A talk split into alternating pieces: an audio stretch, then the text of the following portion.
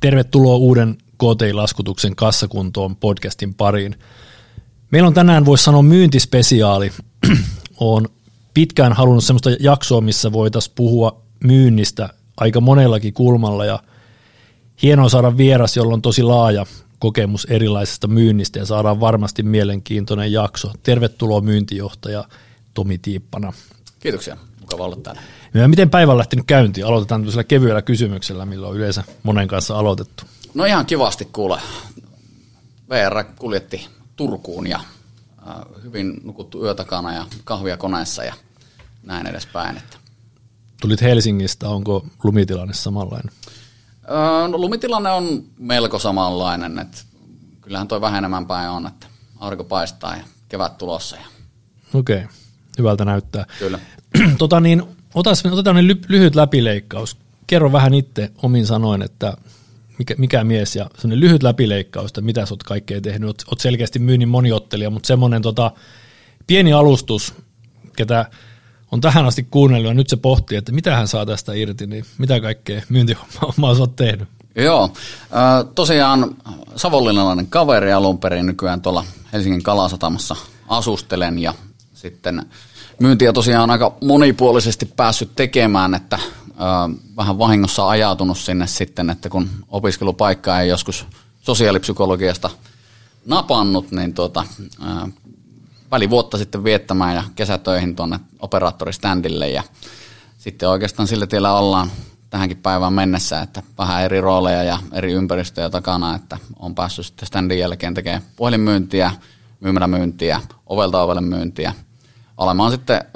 esihenkilönä, myyjänä, yritysmyyjänä, valmentajana, asiantuntijana, nykyään sitten myyntijohtajana myöskin ja sitten tosiaan myöskin noita myynnin konsultointeja teen sitten toisen firman kautta myös. Okei.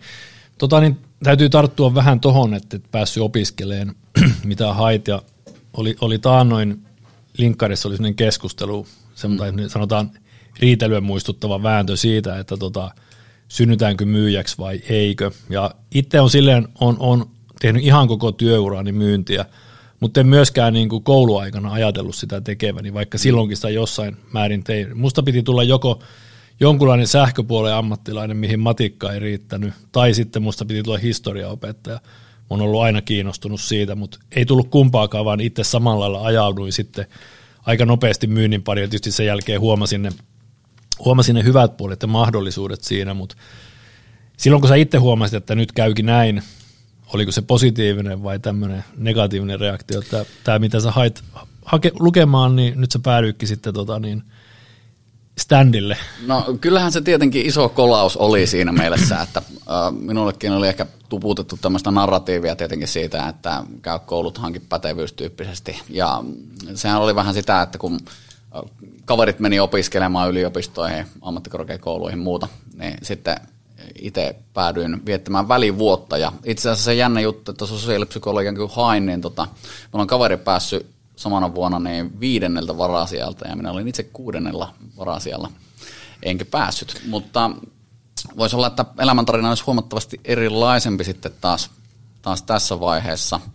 Mä piti alun perin, tai sanotaan näin, että semmoisia ammatteja, mitä olen ehkä joskus pyöritellyt, niin opettaja oli ehkä semmoinen, mitä, mitä tota, ne, äitini tietenkin kovasti sanoi, että sinne vaan, ja hän on itse, itse tota, tehnyt opetuksen parissa – uransa ja tota, sitten poliisiksi varmaan halusin joskus ja rajavartijaksikin varmaan ja, ja, ja, ja muuta, että vähän kaikenlaista pyöritellyt sitten, mutta ei ole ehkä mitään semmoista selkeää suunnitelmaa ollut ja tosiaan myynnin pari vähän sitten vahingossa, ihan vaan kun ei ollut mitään, mitään muuta hommaa oikein, niin sitten, sitten tota standille, standille sitten myymään, että toinen vaihtoehto silloin oli itse asiassa, että olisin mennyt varastolle hommiin, mutta sitten kun tämä aluepäällikkö soitti minulla, että nyt olisi paikka, paikka sun, niin sanoin, että pitää vähän miettiä vielä nyt tämän varastohomman tai myynnin, myynnin välillä, niin hän sitten itse asiassa sanoi, että Tomi, että kannattaa vähän miettiä, että pystyykö siinä varastohommissa miten pitkälle kehittymään vai sitten tässä myynnin parissa, niin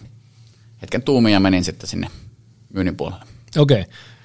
Valinta oli, valinta oli ilmeisesti oikein mielestäsi myös myöhemmin, koska ton, puolessa, ton parissa pitkään tehnyt töitä. Tota niin, toi kun sanoit, mainittit tuosta, että hankkikaa koulutus ja hankkikaa tota, niin sitä kautta hyvä työpaikka, niin tota, voiko myyjäksi edes tavallaan missään koulussa oppia? Mä haluaisin vaan itse tavallaan nähdä semmoisen oppilaitoksen, mikä suoltaa semmoisia myy- hyviä myyjiä, kun taas hyviä myynnin korkeakouluja on esimerkiksi ne standit. Olen aikanaan ollut operaattorilla töissä ja silloin kun houkuteltiin kivijalkoihin väkeä töihin ja koitettiin saada eri paikoista, niin yleensä standeilta löytyi ne parhaat, koska kivialassa on semmoinen tavallaan seuraava steppi, että sinne asiakas tulee ja sitten sun tarvii enää sille myydä. Ja standilla sä teet sen tava, homman niin kuin tavallaan vaikeamman kautta, että ensin sä pysäytät sen kassien kanssa kulkevan ihmisen ja mm. sitten sen jälkeen saat sen vielä puhumaan ja sitten myyt sille, niin jos sä siinä onnistut, niin sitten susta alkaa niin kuin kehittyä vaan aika, aika hyvä myyjä. Ja ehkä vähän johdatteleva kysymys siihen, että mm. pitäisikö jengi niin kuin kokeilla jopa niin kuin matalemmalla kynnyksellä sitä myyntihommaa, että spassaisiko se heille ja lähtisikö siitä ura auki vai? No ehdottomasti, että myynti on kuitenkin semmoinen yleistaito, mitä minun mielestä niin kuin kaikkien pitäisi osata ja myynti ehkä käsitetään siinä mielessä väärin, että se olisi vain sitä, että sitten jotakin tuotetta X tuputetaan asiakkaalle, kun se on oikeasti vaan vuorovaikutustilanne, tavoitteellinen sellainen sitten, niin, niin ehdottomasti ihmisten pitäisi kyllä kokeilla myyntiä niin kuin jossakin kanavassa ainakin sitten, että kyllä siinä niin kuin oppii ihan eri tavalla sitten ihmisiä kohtaamaan ja sitten perustelemaan muusta kuin, niin kuin omasta näkökulmasta nimenomaan kyllä. asioita sitten.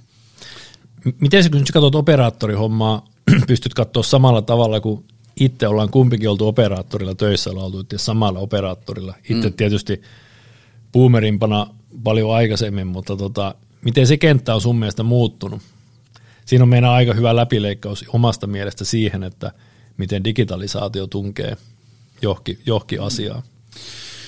Joo, kyllähän se on siinä, kun 2010 tosiaan aloitin silloin standilla, muistaakseni 2010, niin se oli sitä aikaa, kun ensimmäiset älypuhelimet esimerkiksi alkoi vasta tulemaan. Et ne ei oikeastaan niin näyttäytyneet hirveästi myynneissä muuta kuin sellaisena yksittäisenä outoina, outoina tota, ne, kuriositeetteina.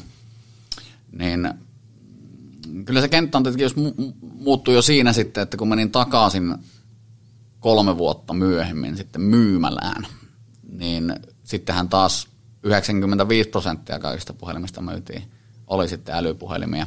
Ja totta kai siinä nimenomaan se fokus muuttuu siitä, että ennen, ennen myytiin liittymiä sillä fokuksella, että on paljon puheaikaa ja tekstareita ja nykyään se on käytännössä pelkkää dataa mm. esimerkiksi sitten ja niiden datalaitteiden sitten ahtamista niillä eri liittymillä ja näin. Kyllä. Joo, ja muistan itse, olin, olin niinkin kauan sitten, että tota niin, aikanaan kun vaihtoi numeron, tai vaihtoi liittymän, niin numero piti vaihtaa Joo. myös. Et siinä oli oma myymisensä. Ja sitten sen jälkeen, kun oli tulossa tämä laki, että numero voikin pysyä samana, niin operaattori, missä mäkin olin, niin siellä pelättiin tosi paljon, että mitä jos se tuleekin lailliseksi, niin sitten kaikki kilpailee vaan hinnalla. Mm. Ja näin kävi, ja kaikki operaattorit on säilynyt ja kaikki on kasvanut tasaisesti, mutta siinä on niin kuin hyvä semmoinen happotesti myöskin niille taloille, että sä joudut niin kuin oikeasti sitten miettiä vähän sitä muutakin prosessia, että mikä se on, että mitä sä tarjoat, että se ei riitä enää se. Mä en sitten tiedä, mitä, mikä on tavallaan se tämän päivän niin kuin pakettistandardi. Mä väittäisin, että kaikki maksaa suurin piirtein 20 ja kaikki sisältyy vähintään tarpeeksi kaikkea. En tiedä enää, mikä, millä niissä erotutaan. että ehkä jonkun verran verkoissa, mm. mutta sitten toinen ehkä tuommoinen niin asiakaspalvelu ja noin sähköiset, sähköiset palvelut on ykset, mikä, mikä on sitten, että mihinkä niissä on. Millä sä voit erottua? Joo, ja nykyään tietenkin sanotaan, että se lisämyyntihän tehdään sillä 5G esimerkiksi, että, että mitä olen itse ymmärtänyt. Että 4G-liittymät semmoisia niin perus, mitä suurella osalla on käytössä, mutta se 5G alkaa olla melkein joka joka torpassa nykyään, niin sitten jos haluaa vähän kalliimman liittymän ja perustella sen sitten vähän paremmilla ominaisuuksilla, niin sinne myydään monesti se 5G. Ja sitten tietenkin onhan toi palvelupuoli sitten näyttäytynyt koko ajan kasvavassa roolissa sitten operaattoreilla, jos miettii, että sinne myydään viihdepalveluita, tietoturvaa, muuta tämmöistä. Että tietenkin sitä yhdeltä asiakkaalta joo, pyritään saamaan enemmän sitä laskutusta irti, mutta tietenkin jos sillä on joku tämmöinen viihdeominaisuus hmm. siellä sitten, niin kyllähän se asiakas sitoutuu siihen paremmin, kun hän pystyy myös yhdistämään johonkin positiiviseen mielikuvaan sitten operaattorin, että se ei ole pelkästään vaan se lasku ja niin kuin vaihtelevasti toimiva kännykkäliittymä sitten, mikä näyttelee sitä roolia siellä. Kyllä. Tota niin, ja kun muutenkin mennään tuohon myynti, myyntiaiheeseen ja mitä myynti on, myynti on ehkä tänä päivänä, niin minkälainen sun mielestä tai mitä se oli silloin, kun oot ollut kuitenkin myynnin valmentajana operaattorina, mikä oli se semmoinen myyjän perusprofiili? Juteltiin tuossa ennen tallennuksen aloittamista kaikella ystävyydellä jääkiekkoilijoita kohtaan, mutta mietit, puhuttiin sellaisesta, että usein on semmoinen standimyyjän jonkunlainen profiili on se, että se on hallilta tullut semmoinen kaveri, ketä jääkiekkotermein myy sen lapun kanssa niitä liittymiä, niin onko tuossa tapahtunut mitään muutosta ja minkälaisia esimerkiksi on ne, jos on pitäisi joku yksittäinen läpileikkaus ottaa niistä sun coachattavista myyjistä operaattoriajalta, niin onko tuossa tapahtunut mitään muutosta? Vähän johdatteleva asia, mm. palataan kohta siihen, että minkälaisia on eri myyjäpersoonat, että kaikki no. ei ole sellaisia. Mutta mikä on sun näkemys tai mitä se oli silloin?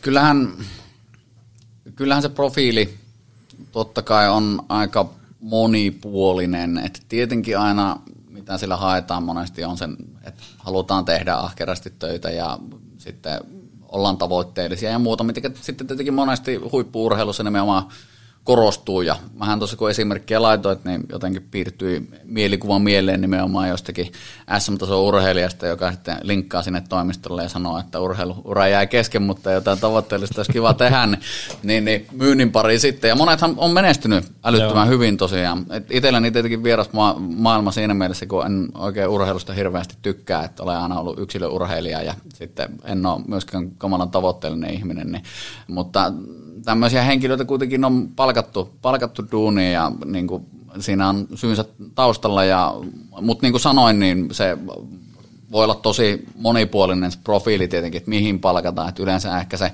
asenne siinä on näytellyt kaikista isointa osaa, että nähdään, että se kuitenkin tota, on järkevä ihminen ja pystyy ihmisten kanssa juttelemaan, että ehkä siinä niin kuin haetaan sitä tavoitteellisuus, sosiaalisuus, aspekteja tietenkin sitten en tiedä, varmasti muitakin, muitakin akseleita, mutta tietenkin mikä fiilis sitä ihmistä välittyy sitten haastattelutilanteessa ja miten se ottaa valmennusta vastaan sitten ja muuta, että koska monestihan se sitten työhaastattelussa hienosti itsensä äh, presentoinut ihminen saattaa jotain muuta olla sitten siinä, kun laitetaan luurit päähän. Niin, niin sieltä voi paljastua se tyhjä arpa. Miten sitten niin myynnin taas kouluttamisen ja ton kulmalta, niin kun kaikki tosiaan sanoit itse tuossa hyvä esimerkki siitä, että sä et ole tavoitteellinen tai et pidä itse sillä tavalla tavoitteellisena. Mm. Tämä ei tarkoita sitä, että sä olisit laiska, vaan niin kuin ihmiset, on eri, ihmiset on erilaisia. Mä ymmärrän täysin, mitä tarkoitat. Että itse tykkään urheilusta, mutta inhoon joukkuelajeja ja, ja on, mm. on jopa semmoinen työpaikalla usein semmoinen naljailu jääkiekosta, mitä itse en pidä esimerkiksi millään tavalla edes urheiluna. Se on tuuripeli, Näin. missä isot miehet luistelee kumilätyn perässä – et ollut torilla sitten. en ollut, en ollut, en ollut. mutta mut mikä on semmoinen sitten, mikä ruokkii tällaisia, niin kuin, ja puhuttiin vielä ehkä siitäkin, että tota, on erilaisia myyjiä, että on semmoisia auringon tarkkoja, ketkä mm. tekee sen ta- saman tuloksen sillä määrällä ja systemaattisella tekemisellä ja paljolla soittamisella, mm. kun taas toinen, jos ei nyt ääripää, mutta erilaisia, mitä ehkä me taas molemmat ollaan semmoisia jonkunlaisia – vapaita taiteilijoita, mm. jotka tekee sen täysin omalla tavallaan, mutta tulos on ihan sama, mm. vähintään, vähintään sama, niin miten tuommoinen näyttäytyy taas sitten sen niin kuin myynnin koutsaamisen ja ehkä niin sen valmentamisen jakkaralta, että miten tuommoisia ihmisiä sun mielestä pitäisi johtaa ja tsempata sitten tekemään, että heistä saadaan puristettua se paras mahdollinen? No kyllähän se lähtee tietenkin sitä yksilön ymmärtämisestä, että se pitää niin valmennettavan välillä tietenkin keskustella se avoimeksi, että minkä, millä tavalla hän näkee, että hän niin kuin parhaalla tavalla toimii, miten sitten, minkälaista tukea hän nimenomaan haluaa sitten ja lähtee siltä pohjalta. Tietenkin jos lähdetään siitä, että joku on ensimmäistä kertaa, tiedätkö, luureissa tai standilla, niin eihän sillä ole välttämättä mitään mielikuvaa siitä, että minkälaista johtamista se haluaa tai minkälaista valmentamista se haluaa. Sitten siinä pitää ehkä mennä semmoisiin ihan perustaidon siirtämisen prinsiippeihin siitä, että katso, katso kun minä teen ja tee sitten perässä ja sitten minä vähän ohjaan suoritusta ja näin edespäin. Että semmoisia hyvin, äh, ei nyt Pavlovin vaiheisiin äh, mm. juttuihin, mutta kuitenkin semmoiseen niin kuin, äh, no, valmentamaan, valmentamaan johtamiseen, että sitten taas nimenomaan vähän vähän sitten enemmän taustaa omaavilla se on nimenomaan sitä, että annetaan aika vapaat kädet sitten, mutta sitten vaikka kuinka itsenäisesti joku haluaisi tehdä, niin kyllähän siellä niitä sokeita kohtia on sitten niitä mustia aukkoja siellä ö, omassa tietoisuudessa, mitä ei itse näe, niin sit siinä pitää se valmentajan totta kai tulla, tulla sitten ehkä väliin ja niin kuin, ö, en tiedä puuttua peliin, mutta lähtee, mm. lähtee coachaamaan sitä vähän heikompaa osa-aluetta sitten sieltä ja tehdä se selväksi, että tässä ei ole kenenkään niin kuin työtyyliä välttämättä muuttamassa, mutta nimenomaan poistamassa niitä esteitä sieltä onnistumisen teiltä. Onko se ratkaisu sitten niin kuin sparraaminen vai tosi aktiivinen seuranta? Tästä oli meinaan mm.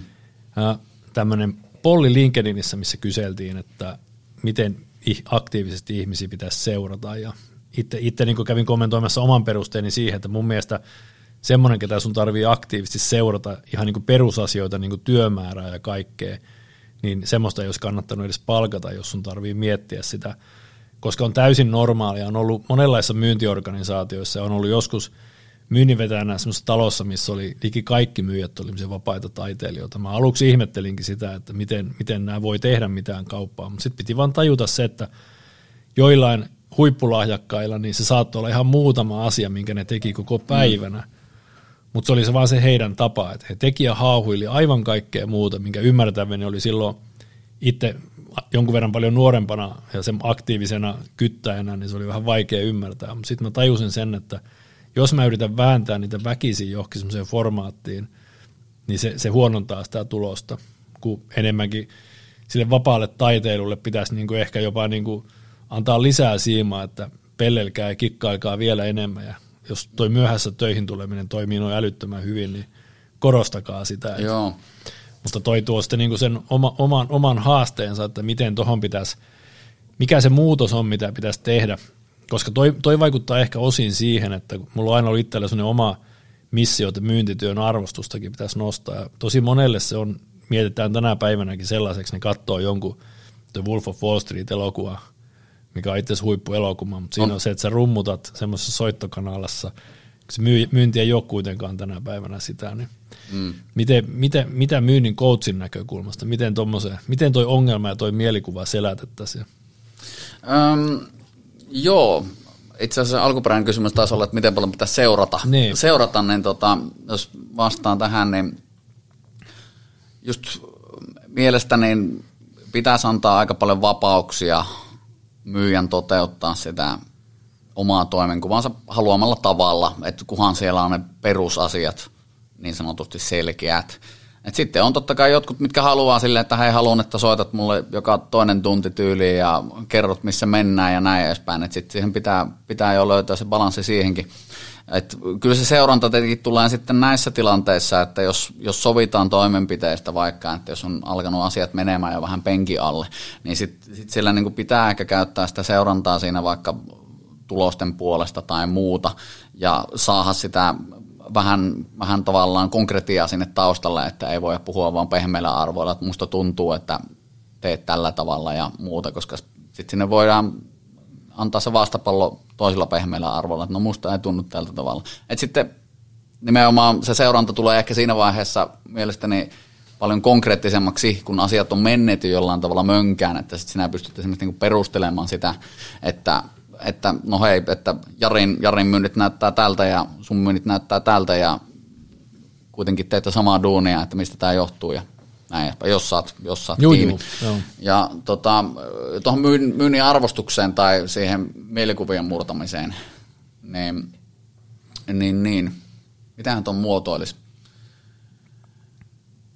Kyllä, kyllä jo edelleen ehkä, vaikka myynnin arvostus on toki noussut jonkun verran, niin voi olla edelleen, että ihmisillä on se mielikuva, että siellä tuputetaan suut ja silmät täyteen jotakin tuotetta, mitä ei, ei tarvita ja siellä ollaan jonkinlaisessa myyntikultissa ja huudellaan iskulauseita ja rummutellaan nimenomaan tai hakataan rintaa mm. tota, niin, kuin mikäkin kädellinen, niin, niin, niin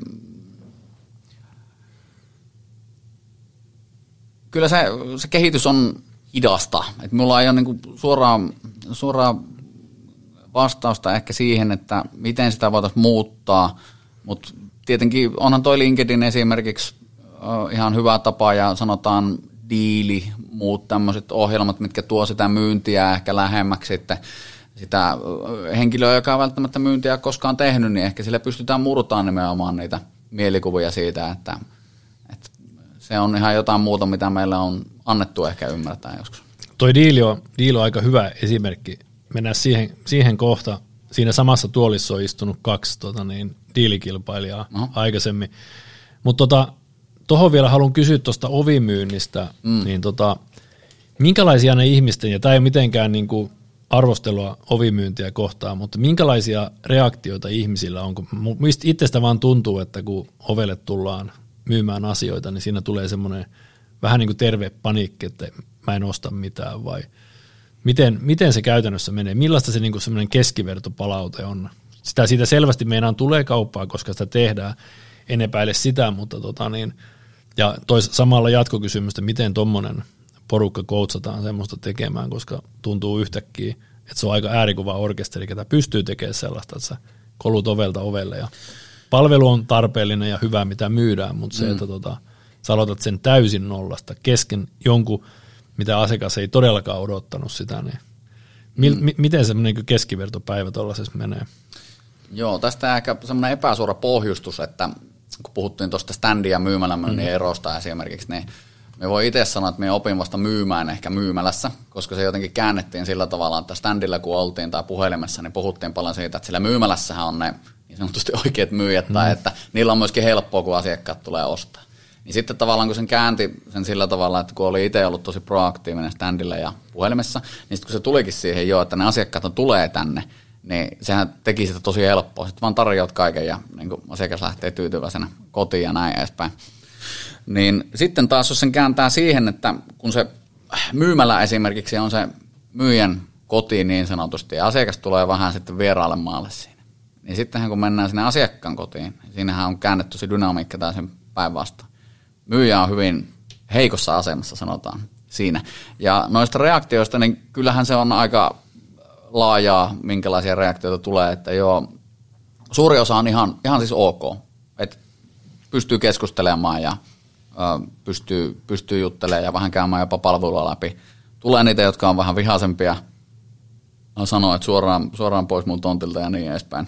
Ja, mutta sanotaan, että yllättävän, yllättävän moni on kyllä ihan, ihan ok. Ja paljonhan se riippuu tietenkin siitä, että minkälainen myyjä sinne sitten tulee, että hymyileekö se vai antaako se suovuvuoroja vai kertooko se vaan sitä omaa asiaa ja pakottaa sen tota, ne, tapaamisen tai myynnin sitten kurkusta alas. Että niin, niin. Okei. Okay. Joo, kuulostaa, vaan, kuulostaa kovalta lajilta ja jollain on. erikoisella tavalla olisi jopa niin kuin kiva joskus tuollaista kokeilla. Ja siihen nähden toi diili on niin kuin siitä hauska esimerkki, vaikka tämänhetkisellä on, on kattonut toki tämän kauden ja vähän tuntuu vetelältä tämän kauden kerronta, että kaikki tehtävät on vähän kummallisia, että onko ne niin mm. myynnillisiä juttuja, mutta tota niin, esimerkkinä silloin ihan ensimmäisessä diilissä – kun oli tota, taisi tota niin, Jetro olla siinä mukana, mutta siinä diilissä oli mukana myös tuo Ali Perrepa, joka mm. istui juurikin siinä ja kertoi heidän exit-tarinastaan ja Joo. oli äärettömän mielenkiintoinen jakso. Niin siinä yhdisti vähän sama asia, että tota niin, Alin työhistoriasta, että hän on taas tehnyt just ihan kaikenlaista myyntihommaa ja aloittanut sen myynnin jopa niin kuin paaritiskiltä niin kuin itsekin, mitä itse pidetään taas sellaisena myynnin korkeakouluna, mm. että siinä oppii ihmisten kanssa tota niin, kohtaamaan ihmisen monenlaisessa tunnetilassa, että hyvällä mielellä ja huonolla mielellä. Että se on ehkä niin kuin jotain sen myymälä ja sen kodin raja mailta, että siinä ollaan niin semmoisessa alueella, missä saatetaan olla hyvällä tai huonolla tuulella. Mm. Mutta mä laitoin tuohon, kirjoitin itselleni tuommoisen kommentin tuossa välissä kuin luurikammo. Ja. ja tällä tarkoitin sitä, kun vaimo on sitten tota niin, hän ei tee myyntityötä, mut, mut, mutta tehdään erästä toista hommaa jossain määrin niin kuin yhdessäkin. Mm niin tota, hän aina sanoo sitä, että meinaa tai ajattelee, että mun, mä pystyn niin kuin kenelle vaan tosta noin vaan soittamaan, koska mä oon tehnyt tätä näin pitkään. Niin mä tunnustan su- silti sellaisen, että jos mä itse niin kuin lipsun välillä, että mä teen vaikka hetken, se voi olla ihan päiviäkin, vaan enemmän muita hommia kuin sitä myyntiä, niin mä tunnustan edelleen, että mulla saattaa olla välillä semmoinen, että se luuriin tarttuminen, ei se kammoa, mutta siinä on semmoinen, että mä rupean etukäteen ajattelemaan, että tota, ei toi osta. Mm. tai mä saatan katsoa jopa kuvaan, että ei, ei tästä ei tule kauppaa. Niin just. Ja sitten se alkaa, sitten sit kun itse kun se lähtee tekemään, niin se menee sillä tutulla raiteella. Mutta mikä on sun, niin kun oot, oot, oot, oot nähnyt niin standin myyjiä, erilaisia koulutettavia myyjiä niin ovella kuin muissa, niin onko se olemassa mitään niin tapaa käsitellä tota, tai ratkaista. Tosi laaja kysymys, mutta mä huomaan mm. itse ton, vaikka on tehnyt koko työuraani 25 vuotta yli, yli myyntiä, niin välillä on päiviä, että ei vaan, ei vaan lähde. Mm. Misantropia nostaa niin vahvasti päätä, Kyllä. että ei pysty. Ähm, joo, siitä ylipääseminen, niin varmasti jotkut pääsevätkin sitä yli. Sehän voi olla semmoista lamauttavaa pelkoa tietenkin joillekin, joillekin sitten. Ja voin ihan itsekin myöntää, että kyllä mulla on niin edelleen, sitten jos ei, ei ole paljon ollut asiakkaisiin yhteydessä, niin kyllä se edelleen on semmoinen jonkunlainen kynnys. Ja vaikka itse coachasin ovimyyntiä ja niin kuin piti näyttää, että miten sitä niin kuin tehdään, niin kyllä minun jännitti joka kerta, kun me menin siihen ovelle. Että sit se on tietenkin rohkeus taitaa olla nimenomaan sitä, että vaikka pelottaa, niin tekee sen kuitenkin. Niin, niin, ähm, niin, niin. ehkä, ehkä tuohon just niin toista joku tekee ja ehkä luottaa siihen prosessiin nimenomaan ja siihen, että se, että mitä voi käydä, niin se asiakas voi sanoa ei. Hmm vähän niin kuin tuonne realiteetit siihen. Ja sitten suuri osa asiakkaista, ne on itse kohdannut varmaan kymmeniä tuhansia asiakkaita, niin suurinta osaa en ole nähnyt uudelleen ainakaan niin kuluttajamyynnissä. En varsinkaan tälleen niin kuin standi puhelin muualla maailmassa, niin tota, ei si, nimenomaan ehkä ottaa ne realiteetit huomioon, että aina kun sä otat niitä toistoja, niin se on mahdollisuus hmm. onnistua, se on mahdollisuus kehittyä – ja sitten se huonoin skenaario on siinä, että se asiakas sanoo ei, mutta sitten sulla on yleensä se seuraava asiakas näköpiirissä. Niin, niin. Miten tollaiseen vielä tähän liittyen ehkä se, että kun aletaan, moni myyjä alkaa sitten miettiä niitä erilaisia tapoja ja erilaisia ehkä niin kuin jopa oikoteita sitten sellaisten epämukavuusalueiden niin kuin ohittamiseen, niin onko se hyvä ja huono vai huono juttu ja mitä sä oot mieltä, onko laiskuus hyvä juttu? Onko laiska myyjä Onko se hyvä ominaisuus, että myyjä on vähän laiska? Mm, joissakin, joissakin toimialoissa voikin olla, ja sanotaan nimenomaan, jos puhutaan semmoista korkean lisäarvon myynnistä, sitten missä myyntiprosessit voi olla vähän pidempiä, niin siinä, siinä varmastikin, mutta sitten jos myyjä on vähän laiska, ja puhutaan semmoista, että se myynti on nimenomaan semmoista luukuttamista, että se perustuu nimenomaan siihen, että oikeastaan vaikka olisit kuinka hyvä myyjä, niin sun pitää niin kuin aika paljon kuitenkin ottaa niitä kontakteja, niin siinä, siinä lajissa en välttämättä näkisi, että on, on suuri vahvuus sitten taas. Mutta mut niin kuin sanoit, niin voi, voi se olla semmoisen vähän korkeamman arvon myynnissä pidemmillä myyntiprosesseilla ja ehkä sillä, että sinne annetaan sitä vapautta, vapautta myöskin tehdä, että, että, että laiskuushan voi olla merkki siitä, että oot fiksu ja tuota niin, haluat tehdä asioita tehokkaammin kuin että vain sitten pelkästään sen työn takia, että onko se nyt work smart, not hard. Hmm. Näin, se, näin se varmaan, tota, tota sillä vähän haeskelinkin, että todennäköisesti polkupyörän on keksinyt joku laiska, ketä ei jaksanut kävellä ja hmm. auton joku, ketä kyllästyi hevosiin ja Just näin. näin päin pois. Ja sitten niin myyntiin, tuommoiseen, mä uskon aina tietynlaiseen ideoimiseen ja semmoiseen uuden keksimiseen, että en nyt sano, että en pidä itteeni laiskana, mutta mä koitan koko ajan miettiä, että kuinka mä saisin tehtyä samassa ajassa enemmän vähemmällä vaivalla. Ja sen takia pitäisi koko ajan miettiä enemmän ja enemmän kaikkea, tota, niin, että onko se joku, joku automaatio. Myynnissä on paljon sellaisia asioita, mitkä voi niinku ulkoistaa tai automatisoida. Mm. Erilaisia juttuja, mitkä viestää aikaa. Kaikenlaiset sähköpostimarkkinoit, mitkä on jollain tavalla sitä myyntiä. Joku, joku saattaa sanoa, että se on tilausten vastaanottoa, jos myynti – toimii niin kuin hyvin vaikka inboundin kautta, mutta ei se sitä ole, että siellä on taustalla niin kuin iso setti hyvin mietittyjä prosesseja. Tuossa voisi jopa niin kuin palata siihen operaattoriaikaan mm. sen verran, että aikanaan kun itsekin oli, että vastasin parista kivialasta ja tein, tein myöskin yritysmyyntiä, niin nythän se on muuttunut ihan niin kuin päinvastaisesti. Mä en muista milloin esimerkiksi niin kuin tässä nykyhommassa mä olisin niin kuin No, no kyllä mä et muistan, mutta niin semmoista määrää, että mä tapaisin asiakkaita niin kuin useita päivässä tai useita viikossa niin kasvotusten, niin sitä mm. ei enää tarvita.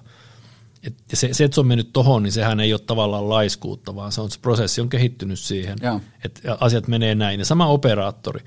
Nyt jos haluaa vaihtaa tota, niin operaattorin, eihän sun tarvi missään kohtaa enää mennä sinne liikkeeseen. Sä mm. voit käydä, jos sä haluat, mutta sä voit tilata kaiken verkosta, kaikki tuodaan kotiin. Jengi ostaa ruoan kotiin, ne ostaa vaatteet kotiin. Et koko ajan se menee enemmän ja enemmän siihen suuntaan. Ja tuossa on mun mielestä taustalla semmoinen niinku, niinku, niinku terve laiskuus, mihinkä, mikä pitäisi ottaa siihen niin kuin, myöskin siihen myynnin koutsaamiseen, ehkä että sitä osattaisiin osattais ruokkia oikealla tavalla, että jengille annettaisiin kannuksia tehdä ja kokeilla erilaisia juttuja, koska semmoiset jutut, mikä ei toimi, niin se on helppo lopettaa, mm. mutta sitten jos se toimii, niin sitä on taas helppo ruokkia, että kuinka se menee.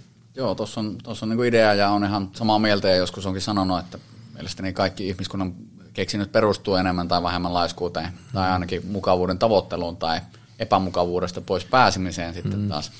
Niin, niin, se on ihan totta, että Minusta tuntuu, että aika moni organisaatio nimenomaan luottaa sit siihen volyymiin ja semmoiseen, että kun aina on näin tehty tyyppisen mentaliteettiin, niin siinä voisi olla ihan tervettä, tervettä antaa joidenkin ajatella nimenomaan sitä, että miten, miten tehdä asioita sitten eri tavalla, koska sitten jos mietitään sitä, että on se myyntiorganisaatio, missä otetaan 30 tai 50 asiakaskontaktia päivässä, niin kuitenkin kauppoja monesti ehkä haetaan joku kolmesta viiteen mm. perustasolla. Sehän periaatteessa tarkoittaa sitä, että se pystyisit saamaan kolmesta viidestä asiakkaasta ne samat, tai jopa niin jos yksi asiakas ostaa enemmän, niin jopa yhdestä asiakkaasta mm. sen saman tuloksen ulos. Niin siinä, siinä voisi olla niin kuin idea laittaa ihmiset miettimään niitä tapoja, että miten sitä myyntiä voi tehdä. Ja tietenkin minusta tuntuu, että tietyllä tavalla ehkä yhdistelmänä tästä luurikammosta, että sitten myös laiskuudesta, niin varmaan tämä social sellingkin on äh, sitten nostanut päätään, että luulen, että joku, joka on tämän keksinyt, niin on ollut sellainen ihminen, että myyntiä pitäisi saada aikaa, mutta en mä oikeastaan tykkää myynnistä ja en oikeastaan halua soittaa kellekään, mutta pistetäänpä viestiä tuossa kaverille tai muuta, että mm. jos tulisi myyntiä, niin luulen, että sekin on saanut tämmöistä ilmiöstä alkuun. Kyllä, ja noin se pitäisi, noin se pitäisi, noista pitäisi ajatella, ja, mutta tuosta niin aasinsilta, ehkä niin kuin myöskin tuohon, tuohon koulutuskollektiiviin, mm. että mitä voitte tarjota, voisit sen osalta kertoa vähän lisää, mutta ennen sitä vielä, ja näitä voit ehkä jopa yhdistää, mitä sä oot mieltä myynnin palkkauksesta ja pitääkö myyjän olla ahne, koska tässä kohtaa tietysti kuuntelija on sen lukenut, mutta me ajateltiin, että me nimetään tämä jakso sille, että hyvä myyjä ei ole koskaan tota, niin työtön eikä persaukinen, niin on, minkälainen kannuste se raha voi olla ja onko se, onko se väärä motivaattori, veturi vai? Niin. Kyllähän jos taas mietitään yrittäjäpohjalta vaikka asioita, niin sehän on pelkästään provisiomallista tietyllä tavalla. Niin, ja se kannustaa nimenomaan sitten tietenkin myymään enemmän omia palveluita – jos mietitään ihan tämmöistä perusmyynnin palkkausta sitten taas, niin kyllä me itse on sitä mieltä, että siellä pitäisi iso osa toki olla provisiota, riippuen taas vähän, vähän sitä mallista, minkälaista, minkälaista myyntiä tehdään, minkälaisessa ympäristössä, mikä myyjäprofiili, niin sitten siellä on tietenkin hyvä olla ehkä jonkunlainen kiinteä osa ihan sen takia, että se rauhoittaa sitä, että ei olla niin kuin väkisin vääntämässä sitten – sitä, Stress, stressiä pois sitten turhaa. Niin. Joo, kyllä. Että mehän itse asiassa opinnäytetyön tehnyt nimenomaan provisiopalkatun myyjän perehdyttämisestä ja muuta, niin tota, siinä nimenomaan huomasi sen, että jos on täysin provisiolla palkattu myyjä, niin kyllä sen vaan huomaa sitten, että kun aina nollasta aloitetaan hirveän hyvä myyntikuukausi tapana, takana ja tämmöinen myyntikrapula ehkä jopa kovien kilpailujen jälkeen, niin tota, se voi olla hankala aloittaa ja sitten sitten tota, niin, kyllä se, se, se, että se paine, että niin on pakko tehdä, niin kyllä se, kyllä se niin vaikeuttaa sitä tosi paljon. Vähän, vähän eksyy aiheesta, mutta ähm, en tiedä, tarvitse hyvän myyjän olla niin ahne, mutta kyllä hyvän myyjän pitäisi olla jollain tavalla ehkä kunnianhimoinen ja aina niin kuin rakentaa tietenkin sitä myyntiputkea vähän tulevaisuutta ajatellen. Että ei oikeastaan koskaan olla tyytyväinen, että vähän niin kuin ei, ei asetu siihen, että nyt voi lepäillä laakereilla ja tämä ja seuraava kuukausikin on niin kuin siinä mielessä taputeltu. Niin, mielestäni hyvä myyjä katsoo vähän etukäteen ja aina miettii niitä uusia urheilutermeen syöttöpaikkoja niin. sitten, että missä on seuraavat mahikset. Onko se, pitäisikö, onko, tapahtuuko se myyjän niin kuin se hiominen esimerkiksi timantiksi, varmaan ehkä kummassakin, mutta niin kuin isoimmilta osalta sitten – pitäisikö se tunnistaa rekryssä vai voiko semmoisen niin kuin kouluttaa, koska myyjä on olemassa kuitenkin ja yleensäkin ihmispersoonia semmoisia, että ja tämä ei ole mikään kritiikki sellaisille, ketkä ottaa työajan työaikana, mutta Se vaan on niin, että hyvät myyjät ja ne kaikista parhaat on semmoisia, että ne niin kuin osaa nähdä niitä kaupan paikkoja joka paikassa ja koko ajan. Ja tähän niin kuin tota, samalla kommenttina ja vilpitön kehu meidän myyntiorkesterille, että meillä on työaika periaatteessa niin kuin jokainen tekee toimistoaikana töitä, jos haluaa. Mutta meillä on erilaisia viestintäkanavia, mihin asiakkaat pystyy ottaa yhteyttä melkein 247. Niin myyjät näkee sen kaupan paikan ja sen, sen vaivan arvoiseksi, että jos asiakas ottaa illalla hyvinkin myöhään yhteyttä, niin he on hyvin skarppina nopeasti sitten palvelemassa ja kehittävät myöskin itse tuommoisia omanlaisia tapoja, että kuinka he voi kaivaa niitä asioita ja liidejä sitten ehkä niin kuin kaikkialta muualtakin. Ja sitten tietysti vastapuoli on se jousto toisinpäin, että, että, että myyjä voi tehdä se niin kuin omalla tavallaan. Mutta mistä osataan löytää semmoinen, tai miten pitäisi tehdä, tai onko se, voiko, voitko sinä kouluttaa sellaisia esimerkiksi, että jengi saata sellaiseen, että se hämärtyisi terveellä tavalla se työajan raja ja kaikki tekisi niin yrittäjä henkisesti. Vai olisiko siinä jopa ratkaisu se, että kaikki myyjät tekisi aina yrittäjävetoisesti sitä omaa myyntihommaansa. Että se loppuisi semmoinen tiedäksi laakereilla lepäily. Olipas monimutkainen kryptinen alustus, mutta Joo, varmaan mitä tarkoitan. Kyllä. Ähm, hyvä kysymys. Ja tähän ei varmasti yhtä vastausta ole, mutta tietenkin itse varsinkin nykyään kun on yrittäjänä, että käytännössä myyn, myyn omaa myyntijohtajan osaamistani sekä sitten olen perustajajäsenen tuossa koulutuskollektiivissa, niin ähm, ehkä se oma, oma työajan ja vapaa-ajan käsite on vähän niin kuin siinä mielessä häilyvä, että näen siinä mielessä, että teen tällä hetkellä mitä tykkään, niin se ei siinä mielessä kato kellon aikaa. Ja ymmärrän totta kai, jos joku on niin palkkatöissä, niin sitten sehän on se hirvittävä painajainen, että jos se pomo on laittamassa yöllä viestiä, että kun mä luulen, että säkin oot tosi innoissaan näistä meidän tuotteista, niin tota, totta kai me voidaan yölläkin puhua näistä, tai että totta kai sä vastaat mm. illalla asiakkaalle tai näin edespäin, niin tämä on jonkunlainen äh, dystopia tietyllä tavalla, mutta, mutta sitten taas niin, ehkä palatakseni siihen, niin kyllähän sitä jos miettisi semmoista, että se myyjä olisi nimenomaan yrittäjäpohjalta ja tai ainakin, että se saisi aina niin kuin merkittävästi enemmän vaikka sitten provisiota sit siitä asiakkaasta, niin totta kai se kannustaa siihen, että teet, teet niin kuin sitten vähän ehkä normaali toimistoaikojen ulkopuolella myös sitä hommaa. Mutta sitten siinä pitää niinku tehdä aika selväksi ne ehkä pelisäännöt myös niinku työnantajan puolelta se, että ei me haluta niinku sua koko ajan niinku olla, olla sit, kun oot jossain veljeshäissä, niin tota, roikottaa puhelimessa ja asiakastapaamisissa, vaan niinku se semmoinen niinku terve balanssi siinä työ- ja vapaa-ajan välillä. Kyllä. Nimenomaan sitten. Mutta mut toi on niinku tavallaan se, tämä on varmasti ei suosittu mielipide, mutta tota, mä haluaisin nimenomaan, että kaikki olisi aina töissä, niin kuin se olisi niille se tuote maailman kiinnostavin.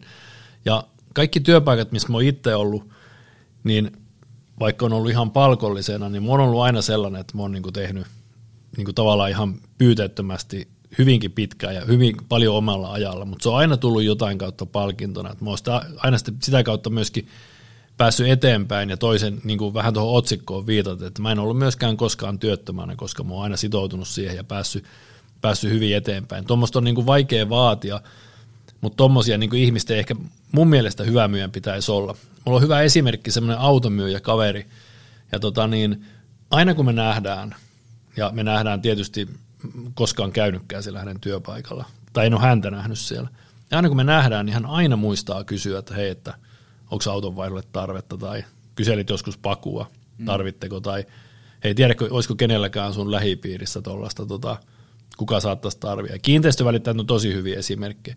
Ne aina muistaa kysyä, että ei olisiko mitään myytävää. Tiedät, ketä mm. kaveri muuttuu. Kyllä. Ja näitä kaikkia tyyppejä yhdistää se, että ne taas pärjää siinä duunissa hyvin, mutta ne ei niin näe eroa sille vapaa-ajalle eikä työlle, vaan niillä on niin sellainen yksi määrä vuorokaudessa tunteja käytettävissä ja ne osaa jakaa sen niin, että niillä on koko ajan työ- ja vapaa-aika balanssissa. Niin mm. Tuommoisen ihmisen kouluttaminen ja ehkä niin kuin löytäminen, niin siinä olisi, siinä olisi niin kuin iso onko se sitten tämän teidän kollektiivin juttu, koutsata tuommoisia supermotivoituneita ihmisiä, mutta toi on mun mielestä se, mun mielestä huippumyyjä ei ole sellainen, ketä pystyy myydä niin kuin hiekkaa Saharaa, ja huippumyyjä on muutenkin terminä vanha ja väsynyt, mm. mutta se on just joku sellainen, ketä niin kuin osaa yhdistää sen, vaikka se ei saisi aina kauppaakaan, mutta sen työ ja vapaan, että se näkee joka paikassa niitä kaupan mahdollisuuksia, mm. näin päin pois. Joo, tässä varmaan, en tiedä onko tämäkin epäsuosittu mielipide tai sitten, sitten ainakin semmoinen, mitä ei ole ehkä pyöritelty tarpeeksi, jos palaamme taas tähän hanki, tämä käy koulut, hanki pätevyystyyppiseen ajatteluun, niin meitähän aika paljon Suomessa ainakin sitten suitsitaan vähän siihen suuntaan, että me sitten isoon firmaan töihin ja ota hyvä palkka sieltä ja semmoista vähän niin kuin tasasta turvallisuushakusta elämää. Niin se ehkä antaa semmoisen vähän passiivisen roolin sinne työelämälle ja vähän sinnekin, että sille nyt vaan käydään ja se raha tulee jostakin. Että sitten taas itse ajattelen, että niin kuin myynti on ja vähän eri tasoilla toimiminen myynnissä on niin opettanut minulle aika paljon niin rahasta siinä mielessä ja niin liiketoiminnasta, että niin ymmärretään, että miten se raha virtaa ja mistä asioista palkitaan, että se ei ole vaan sitä, että se on semmoinen sum, joku jossakin tilitoimistolla määrätty summa, summa sitten, että mikä napsahtaa tilille, niin minä ehkä itse toivoisin jopa enemmän Suomeen semmoista mentaliteettia, että voitaisiin niin freelancereita esimerkiksi enemmän palkata nimenomaan töihin just vaikka yrittäjäpohjalta, että se voisi olla, se voisi balansoida sitä työaikaa, työ, työajan ja vapaa-ajan suhdetta sinne niin kuin työntekijälle. Se voisi vähentää tietenkin niin kuin yritykseltä sitten myös riskejä toiseen suuntaan. Ymmärrän, että se ei niin kuin kaikille toimia, kaikkiin toimialoihin ei toimi, mutta itse luonnehdin itseäni välillä myynnin palkkasoturina, että näen itteni just vähän semmoisena vapaana toimijana, mikä mm. sitten ottaa mielenkiintoisia toimeksiantoja vastaan ja tuota, ne toimii nimenomaan enemmän freelancerina, koska äh, en oikein siinä mielessä semmoista kovin sitovasta palkkatyöstä enää niin, kuin niin paljon syty. Ja, ja toi varmaan on se, mikä motivoi myöskin ja silloin pystyy vaikuttaa siihen vapaa-aikaan. Mä oon itse sitä mieltä, että ihmisten pitäisi, niin kuin, ihmisten pitäisi kannustaa lyhyempiin työsuhteisiin ja tehdä jopa niin kuin esimerkiksi kevytyrittäjänä tai oma yrityksen kautta erilaisia juttuja, niin silloin pysyy semmoinen koko ajan hyvä fiilis. Mm. Materon Pete, myöskin diilikilpailija, istui siinä samassa tuolissa sanoi, että hän no. tekee vain siistejä juttuja siistejä tyyppien kanssa ja pystyy rakentamaan sen päivän, oman päivänsä ja arkeensa niiden osalle. Mm. Mutta hei tuohon koulutuskollektiiviin, palataan Joo. vähän siihen, kerro siitä. Joo, eli tuossa kun jättäydyin sitten myyntivalmentajan pestistä ja lähdin tänne myyntijohtajan johtajan pallille sitten, niin ähm, oli, oli pari paikkaa, mistä kysyttiin kuitenkin, että teenkö me itse vielä koulutuksia sitten. Ja päätin alkuun tehdä niitä vähän toiminimellä sitten. Ja sitten tuli kuitenkin semmoinen olo, että minä en ehkä itse yksin haluan näitä tehdä, että haluan, haluan ehkä vähän laajentaa sitä omaa repertuaaria, saada vähän apua siihen tietenkin itse koulutusten suunnitteluun. Ja sitten kun tunnistan myös sen, että ehkä persoonana tai sanotaan työroolini on vähän semmoinen, että on hirveän innokas laittamaan asioita alkuun, mutta en välttämättä viemään niin hyvin niitä loppuun. Niin hyvä olla ehkä itseäni osaavampia ihmisiä sitten myös ympärillä.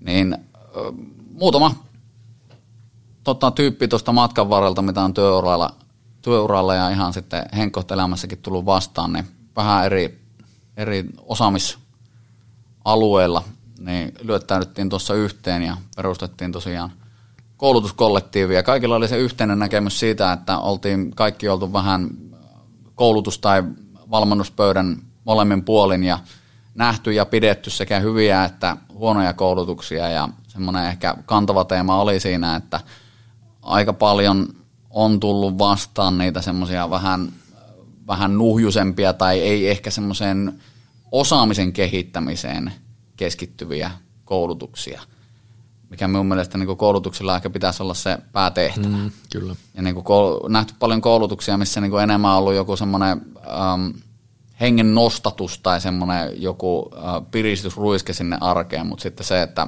viikon päästä kukaan ei muista niistä prinsiipeistä mitään ja näin edespäin. Ja yleensä sitten valmennuksen vetäjäkin on joku hyvä tuttu sitten toimitusjohtajalle tai muuta vastaavaa, niin eikä siinä mitään. Kaverilta voi ostaa ja pitääkin ostaa, mutta tuota, niin ehkä aina sitten sen koulutuksen vaikuttavuuden kannalta niin ei sitten päästä aina parhaisiin lopputuloksiin sitten. Okei. Okay. Miten, miten tuommoisen, aina kiinnostaa kaikki omalta tuolilta katsoa, että miten tiettyjä juttuja myydään, niin miten, miten kollektiivin koulutuksia myydään? Ja lähinnä senkin kulmalla, mm. koska mä aina koitan kaikkea poimia, että onko joku uusi tapa tehdä ja myydä niitä, koska...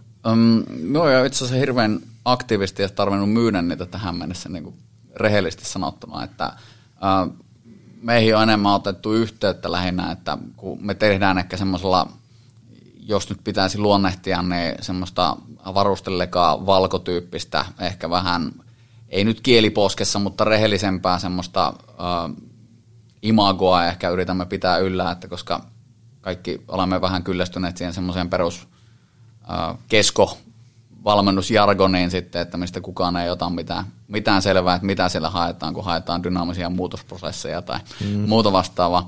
Niin ähm, paljon on tota, ollut porukka yhteydessä ja selvästi, selvästi tota, tämmöisellä on siinä mielessä tilausta, että me ollaan ehkä itse profiloitu sitä, että tämmöiset nuorekkaat scale-up-yritykset, mitkä on ehkä siinä vaiheessa, että äh, ne on päässeet kasvamaan – mutta sitten ne pitäisi, tarvii ehkä ulkoista kumppania siihen, että vaikka järjestellään niin kuin johtamisrakennetta, no ei johtamisrakennetta uusiksi, mutta kirjoitetaan eikö pelikirja siitä, että minkälaista se johtamisen pitäisi olla ja niin kuin, myyntiprosessia määritellään uusiksi tai kirjoitetaan sinne, sinne käytännössä parhaat käytännöt ylös ja valmennetaan joitakin tiettyjä taitoja tämmöisiä, niin siihen me oikeastaan niin kuin pureudutaan sitten ja halutaan nimenomaan saada tuloksia aikaan, tehdä follow-upit sinne.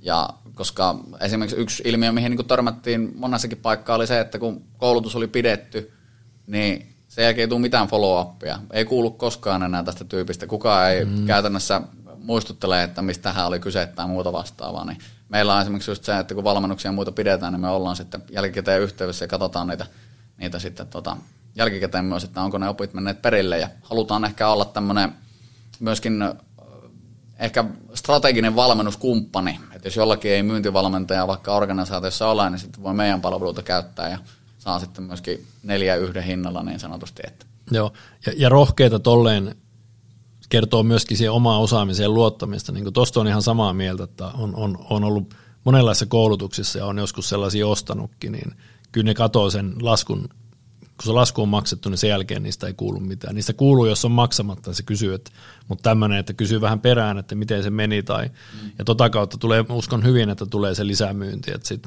siitä tulee hyvä fiilis, että ei ne kyseli.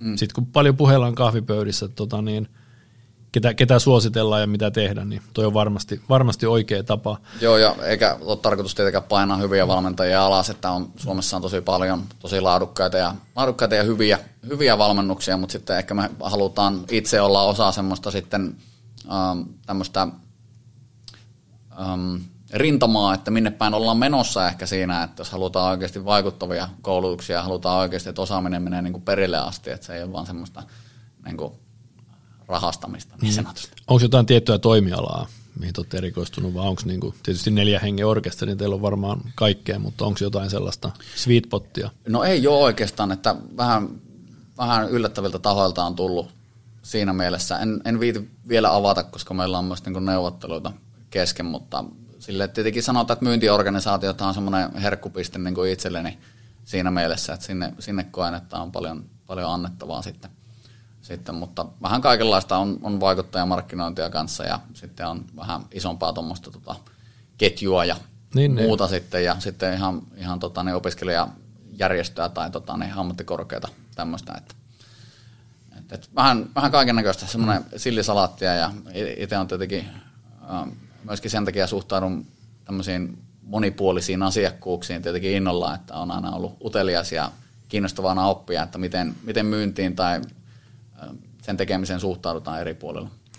Tuo ammattikorkeakoulu vielä, niin mitä te heidän kanssa teette? Onko niin tämmöinen ilouutinen, että onko myynti siirtymässä nyt jo myöskin, että sitä koulutettaisiin vähän oppilaitoksissa? Se on itse asiassa, mitä, mitä tehtiin tuossa niin, yhden yrittäjälinjan kanssa sitten, että sinne, sinne pyysi entinen, entinen kollega käymään, että sanoi, että tarvitsivat oikein kunnon myynnin asiantuntijaa ja sanoi, että minä olin ensimmäisenä mielessä ja olin tietenkin hyvin otettu. Ja tota, sinne oikeastaan niin yrittäjä, yrittäjälinjalle vähän sitä myyntiä, myyntiä sitten tota, niin valmentamaan, että koska se on vähän semmoinen, semmoinen aihe, että joitakin vähän se myynti pelottaa, ja sitten joillakin on jo myyntikokemusta, joillakin ei, mutta se, se suhtautuminen on vähän semmoista ehkä ambivalenttia tai semmoista, että sinne piti, piti vähän tuoda sitä myynnin intoa ja ehkä niin kuin avata sitä, että minkä takia jokainen yrittäjä pitäisi olla myös myyntihenkilö mm. siinä mielessä, että koska yritys elää sillä myynnillä, koska myynti tuo sitä liikevaihtoa nimenomaan. Sitten, että se ei pysty nimenomaan tuomaan ne oman tuotteen palvelun myyntiargumentit esille, ne, se tietenkin auttaa siinä tuotteen myymisessä. Joo, äärettömän hyvä ja tärkeää tuommoisia, että et pisteet, pisteet oppilaitoksella ja on itse kanssa niinku osin, osin sen takia, että tykkään, että myynnin arvostus nousi. Niin aina kun joku oppilaitos tai tämmöinen koulu pyytää, että tulisinko kertoa myynnistä, niin mä aina enemmän kuin mielellään. Ja erityisen innoissani, niin tästä on toki monta vuotta aikaa, mutta tytär oli, tytär oli silloin vielä yläasteella, hän oli kuvataide erikoisluokalla, niin heidän opettaja pyysi mua puhumaan sille kuvataideluokalle siitä, että miten asiat myydään. Että se oli jopa niin kuin taiteellisen puolen opettajalta niin kuin hattua päästä, että hän halusi tuoda sinne sen kaupallisen näkökulman, että kaikki voi tehdä hienoa taiteilua ja värkätä, mutta pitäisi jollain tavalla, onko se myynti, se voi olla toki muukin, mutta myynnin kulmalta niin kuin halusi, että joku tulee kertomaan, että se asia pitäisi pystyä myöskin niin kuin myymään. Että on paljon tämmöisiä asioita, mitä voitaisiin tehostaa, kun osattaisiin niitä palveluita myydä. Nyt ihan niin kuin vähän, vähän rönsyilee, mutta tiedän paljon vaikka taitavia muusikoita, ketkä tekee paljon keikkoja ja saisivat siitä paljon enemmän rahaa, kun he osaisivat vähän niin kuin kaupallista ja myydä sitä juttua. Että kaikkea ei tarvitse tehdä silleen niin kuin rakkaudesta lajiin, vaan pitäisi myöskin osata pyytää hinta siitä, mitä tekee. Niin. Me on tästä ihan, ihan samaa mieltä ja ehkä toivoisin jopa enemmän, että sitten, sitten tämä tämmöinen markkinalähtöisyys ja taide tai kulttuuri paiskaisi enemmänkin niin kuin siinä mielessä kättä, että koska se helposti menee niihin juoksuhautoihin siinä, että argumentoidaan vaikka, että taiteella on itseisarvo ja mm. jonkun pitäisi minun vesivärimaalaus tulla tästä vaan ostamaan pois. Et sitten, sitten jos sitä toisi yhtään siihen suuntaan, että kysy on kuitenkin kysynnästä ja vaihdannasta ja siitä, että kyllä sitä omaa, omaa tuotetta jonkun verran pitää niin tuva esiin, että ei sitä kukaan tule sieltä sinun kotiovelta ostamaan sitten Just välttämättä. Näin. Että, ellei ole tietenkin todella tunnettu nimi, mutta mm. siinä mielessä ihan, ihan jo samaa mieltä ja niin näen, näen myös paljon, että koska itekin, itekin en, nyt, en voi itseni taiteilijaksi mie- mieltää, mutta on nuorena käynyt piirellä ja nykyäänkin vielä soittelen kitaraa ja laulan sitten myöskin, niin, niin, niin silleen, silleen flirttailut taiteen kanssa, mm. niin sitten tiedän myös, että on ihan äärettömän taitavia muusikoita esimerkiksi omassakin lähipiirissä ja he pystyisivät hyötyä hirveän paljon siitä, että he osaisivat sitten kommunikoida sen oman lisäarvonsa sitten paremmin Kyllä. eteenpäin.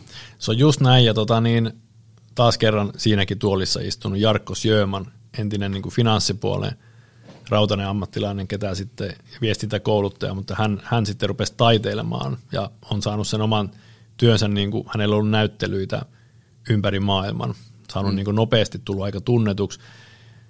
Totta kai työt ja itsessään ne on huippuhienoja, mutta hänen vahvuus on ollut nimenomaan sen, että hän on osannut myydä ja markkinoida, jonka takia tiedän, että hänelläkin taisi olla niin kuin pientä, pientä kismaa siitä, että nämä perinteiset taidepiirit sitten jonkun verran katsoi häntä pitkään ja happamin äänensävyin sitä, että kun hän menestyy, mutta se johtuu siitä, että ne, siinä oli kai koko paketti ehkä kasassa, että työt oli hienoja tai on hienoja, mutta sitten hän osaa markkinoida ja myydä ne, mm. mitä taas monelta muulta puuttuu. Että ei sitten niin kuin, ja erilaisia tapoja.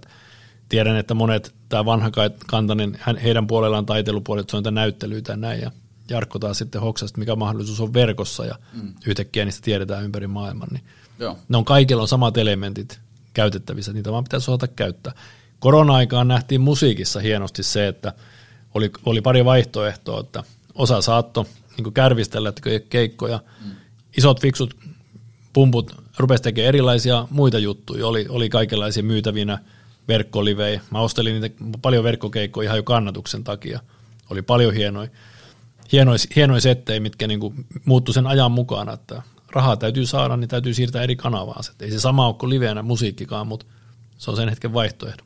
Joo, ja itse asiassa just tuosta semmoinen löyhä aasinsilta, missä aasi ehkä kuolee matkalla, mutta äh, myymälämaailmaan siinä mielessä, että mehän tehtiin monesti niin, että jos oli hiljainen aika, niin monet valitti nimenomaan chateissa ja muuta, että onpa hiljasta ja asiakkaita käy. Me saatettiin lähteä standille. Meillä oli käytännössä roijattava standi, mikä sitten laitettiin ainakin Sivan, Sivan tota, niin aulaan tai muuta, ja sitten myytiin sitä kautta esimerkiksi. Saattoi olla, että, että meillä oli puolet porukasta myymälässä ja puolet lähti sitten standille. Ja Joo. idea on joskus jopa tämmöisen Saimaa Tourin tonne Itä-Suomeen sitten kanssa. Ja se oli tosi hyvä, että saatiin ihan hyvää myyntiä ja semmoista myymälöiden yhteistyötä siellä kanssa sitten rakennettu. Joo, ei, ja se on just tota, että täytyy mukautua tilanteen mukaan. Mutta hei, tähän tota niin, ollaan kohta tunti jauhettu, ollut mm. äärettömän hyvä keskustelu. Täytyy mennä vähän tuohon, kiinnostaa myöskin toi teikäläisen siviilipuolia. Mainittikin tuossa, juteltiin aikaisemminkin, että tota, laudat bändissä. Onko kirkon polttometallia vai? Joo, itse asiassa en, en, en laula bändissä, että sen verran on korjattavaa, että on toki ollut muutamassa yhtiössä, yhtiössä eli yhtiössä tota, niin, vuosien varrella ja viimeksi on tota, oikeastaan esiintynyt sitten, että kun asuin Espanjassa, niin meillä oli tämmöinen työpaikan bändi, okay. mutta sitten se vähän niin kuin laajeni siitä, että sitten me käytiin soittamassa paikallisissa kuppiloissa muuta tämmöistä sitten myöskin, ja se oli oikein, oikein niin kuin mukavaa taas semmoista tota, niin, toisen, toisen puolen tuomista esille ja ei oikeastaan hirveästi semmoista hirveän kirkonpoltto heviä soiteltua, että aika paljon tämmöistä tota pop-rock-painotteista, että oli siellä totta kai niin Eppu Normaalista Chris Cornelliin, niin. Bon Joviin, muuta tämmöistä sitten, että semmoista kuuntelijaystävällistä niin sanotusti, semmoista mitä on kiva laulaa sitten myöskin. Okei. Okay. Tota niin, työt ja harrastukset, kun niputetaan jollain tavalla yhteen, niin mitä, mm. mitä kuitenkin loppupeleissä, niin mitä raha merkkaa sulle? Kuitenkin on selvää, että tota, olet tehnyt paljon kaikkea, olet tehnyt semmoisia hommia, missä tota, niin, on vaikea, ei mahdoton, mutta vaikea välttää hyviä tilejä, jos niissä onnistuu, niin mm. kuinka tärkeä raha sulle on? Sanoit mm. sen, ja mä, ehkä, mä en johdattele, mutta tämä on, on tosi mielenkiintoinen sen takia, koska sanoit sen, että sä et ole sellainen – tavoitteellinen joukkuepelaaja, niin kuin verrattiin siihen jääkeikkoilija standilla juttuun, ketä hakee sen kaupan sillä lailla, vaan olet enemmänkin sellainen vapaa-taiteilija, joka tykkää, tekee varmasti saman tuloksen, mutta omalla tavallaan, niin kiinnostaa vaan se, että mitkä on ne sun motiivit, mitkä siellä taustalla ruokkii se raha, mm. raha väkisi jotain merkkaa, mutta miten sä, miten sä sen näet? Mm. No tietenkin rahaa merkkaa mulla ennen kaikkea vapautta, että sitten miekään en ole niin myyjäksi lähtenyt alun perin rahan takia, vaan sen takia, että en osannut mitään muuta. Että enkä osaa varmaan edelleenkään, että monesti sanon, että en mielestäni osaa muuta kuin pehmeitä taitoja. Että arvostan äärimmäisen paljon esimerkiksi koodareita tai insinöörejä ja muita, joilla on oikeasti jotain, hmm. mitä ne pystyy tuomaan ihan minne vaan. Sitten ne, um, se raha on vähän tullut ehkä siinä niin kuin sivutuotteena, että sitten tavallaan, että jos olet hyvä myyjä niin, ja siellä on jollain tavalla provisiomalli, kondiksessa, niin kyllähän siinä niin kuin tienaa ihan ok sitten kuitenkin. Niin äh, rahan, raha merkkaa ennen kaikkea vapautta ja sitä, että ei tarvitse miettiä kuitenkaan niin kuin joka ostosta niin sitten loppuun asti. Et on itse kanssa välillä vähän impulsiivinen ostaja sitten myöskin, niin, niin, niin se auttaa myös sen hallinnassa sitten. Että. Niin, niin. Niin sanoit tuossa, juteltiin myöskin, että ollaan, ollaan kummatkin ainakin kelloharrastajat ryhmässä ollaan Joo. ollaan aktiivisia. Sitten mainitit myöskin tuon, mikä kiinnostaa, että jollain tasolla te keräilet tai harrastatko niin viskejä. Joo. Onko jotain pääsiäisen suositusta, mitä, mikä olisi semmoinen helppo myötä? Ai vitsi, tuota, um, mikä on itse asiassa että mulla on niinku viskejä ja sitten mulla on noita bourboneita sitten kanssa ja sitten aina jotenkin lähden moneen, moneen juttuun vähän sillä, että sinne on, sinne on olemassa se aito lähestymistapa, eli vaikka single malt niin kuin skottiviski. Mm. Mutta sitten huomaankin, että itse asiassa tykkään vaikkapa bourboneista tai japanilaisista viskeistä enemmän. Öö, sanoisin, että öö, kun jos ei savuseen päin lähde niin paljon, niin tota Red Breast 15V, niin tota, erittäin hyvä irlantilainen viski. Sitten jos haluaa vähän savusempaa, niin otetaan vaikka Taliskerin kymppivuotias sitten, niin siinä on ihan hyvä katto. No niin, ne käy, ne käy pääsiäisen kaikkeen, kaikkien suklaamunien kanssa. Hei, loppuun vielä tota niin, ehkä vähän laajempi tai voi olla sulle lyhytkin, lyhytkin kysymys. Missä näet itse viiden vuoden päästä? Toivottavasti tekemässä etätöitä jossakin palmu alla.